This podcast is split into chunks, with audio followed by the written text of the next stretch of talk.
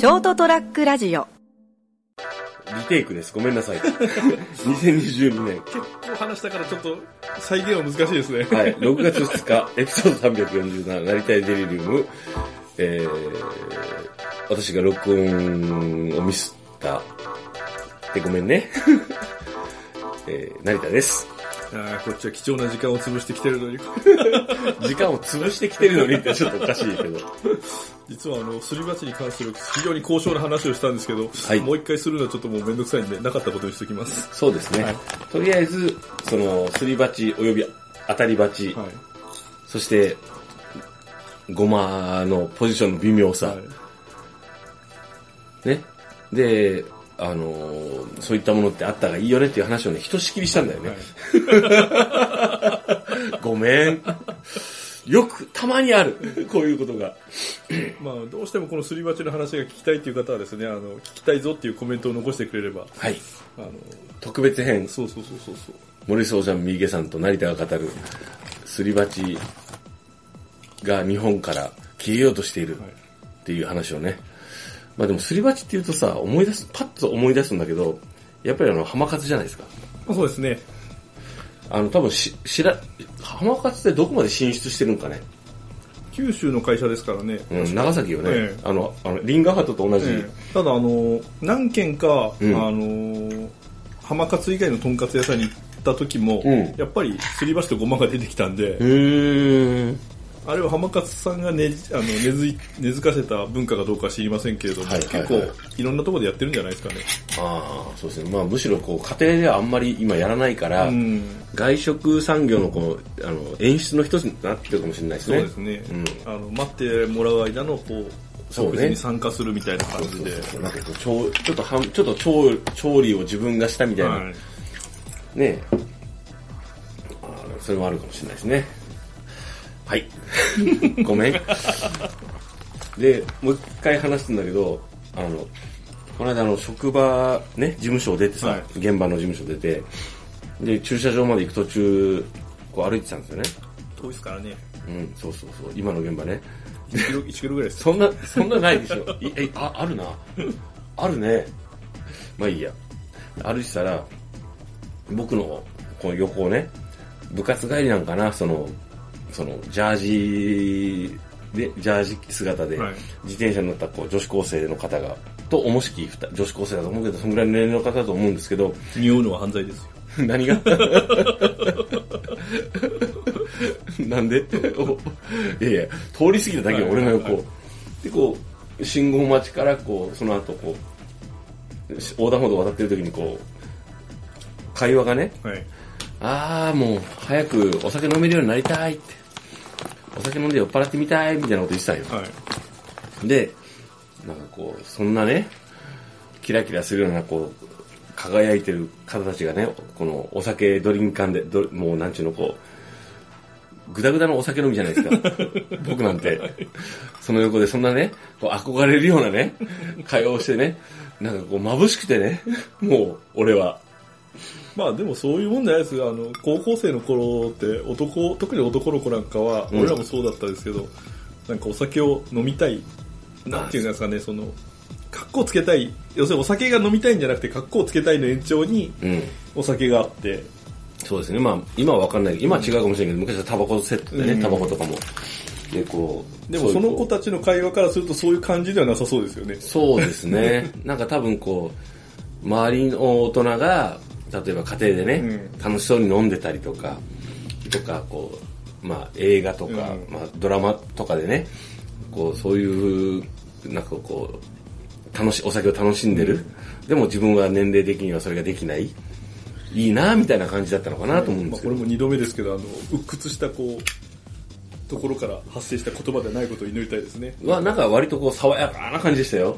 なんかもう疲れ果ててなんかストレスが溜まっててお酒で大人は解消してるからいいよねみたいな会話じゃない。ではなかったですね。なんですかね、スポーツをやってますみたいな感じで爽やかに駆け抜けていったんで、まあ酒なんざね飲まない方がいいよって。まあでもそういうさっきの映画を見たりテレビを見たりっていう話の中で、はいはい、若かりし頃のエピソードをちょっと思い出しちゃいましたね。なんですか？ハドソンホークっていう映画があったんですよ。ブルース・ウィリスの、はいはいはい、俺見てねえや。あれでですね、カプチーノを飲むシーンがあるんですよ。うん。で、高校生だったかな、あの時。大学生だったか忘れたんですけど、はい、カプチーノなるコーヒー、まあちょうどコーヒー、ブラックコーヒーとかにこう目覚めるというか、格好つけて飲んでた頃だったんですよ。で、カプチーノなるコーヒーを飲んでみたいと思ってですね。まだスタバもそんな普及してないしね。スタバも全然なかったんです。だから、いわゆる喫茶店、昭和の喫茶店、20年以上前だからですね。うん。しかなかったんですよ。コーヒーではアメリカンかね、ブラジルかとかそんな感じですよね。で、喫茶店に、こう、意を決して飛び込んだわけですよ。飛び込んだ。喫茶店に行ってみるか、つって。はい。やっぱ高校生ですね、あれ多分。だから、はい、そしたらメニューにカプチーノってあったんですよね。へー。で頼んだんですよ、うん。そしたらシナモンスティックがぶっ刺さって出てきたわけですよね。はいはいはい。昔、今はあんまりシナモンスティックってないけど、はい、喫茶店があった20年、30年前って、うん、そうだったね。で、友達と二人で、うん、このシナモンスティックは食べ物なのか、これは一体どうすればいいんだって、どう扱えば正解なんだ、すごい悩んで、うん、ぶっちゃけちょっとかじっちゃったりもしたんですよね。でも硬すぎてこれは食べれるこれ違うってこれで混ぜるのか自分が知ってる範囲の中でこう解決しようとするから、単にこう香り付けで入ってるとは思わないもんね、当然スマートフォンになるものもないんで調べられないし、はいはい、まあ、結局、まあ、当たり障りがなく、その後はもう、ない存在として飲んだんですけど。これがカプチーノかと。いいですね。だから、俺たちの方が、わからないことがたくさんあるじゃないですか。で、すぐ調べられない。わかんない。解決しないじゃないですか、なかなか。だから、こう、より知りたいと思って、例えばそれをこう、まあそういう探求心がある人はね、こう、本を読んだり、こういろんな、こう、映画を見たりとか、するしか手がなかったじゃないですか。僕、例えばベティ・ブルーっていう映画が好きだったんですけど、20代の半ばぐらいですかね、チリコンカンで出てきたんですよ。ほう、知らないですね。料理があるんですよね。まあまあ、メキシコ、の料理かな、名前のあれからそうチリ、うん、そうそう。ひよこ豆とをひき肉をこうなんかこう煮たような料理なんですよね。でもさ、まずひよこ豆とは何ぞやってどっから入るじゃないですか。そうですね。まあ売ってるんだけど今は割と売ってますけど、その当時売ってないですよ、スーパー行って。売ってないでしょうね。うん。でもチリコンカンっていうのを食べたい。で、調べるにしてもね、インターネットもないから、そうですね、とりあえずこう、調理本とか読んでも、でもさ、マイナーな料理だと載ってないんですよ、なかなか。てか、調理本にまずひよこ豆なんか登場しないでしょ。なかなかしないんですよ、30年近く前ですから。でもまあ、今は割とね、すぐ調べればね、指先一つでダウン下げのレベルで出てくるから、出てくるんですけど、だからこう、別に憧れしたわけじゃないですよ、今。でも憧れに近いかもしれない。食べてみたい。作ってみたいって。なんかね、確か大豆とひき肉となんかね、唐辛子とかでね、なんか調べて、ケチャップとか入れて、トマトとか、それっぽいの作ったりしたんですよね。多分ですね、ひよこ豆じゃなくてもできるんですよ。そうそうそう。それ大豆で OK なんですよ。あんま美味しくなかったんですよ、作ったけど。まあただ、そういう、分かった気にならなくて済むってのは良かったなと思って。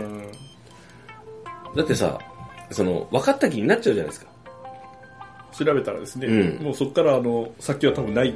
でも分かんないから調べるじゃないですか。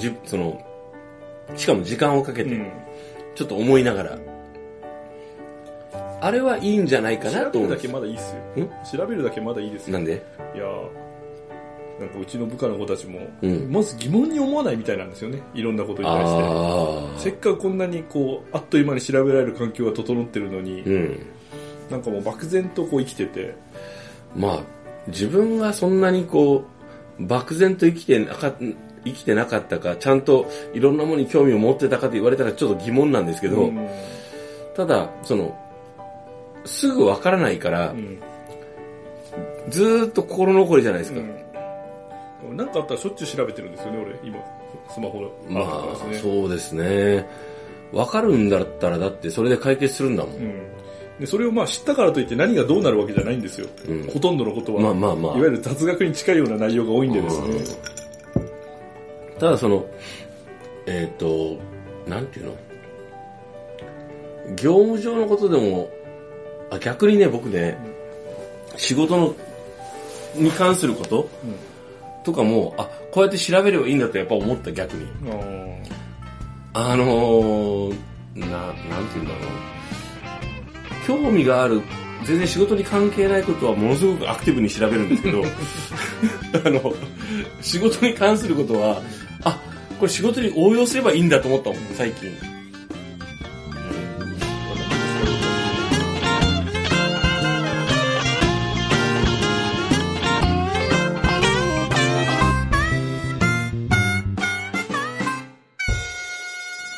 st-radio.com ショートトラックラジオ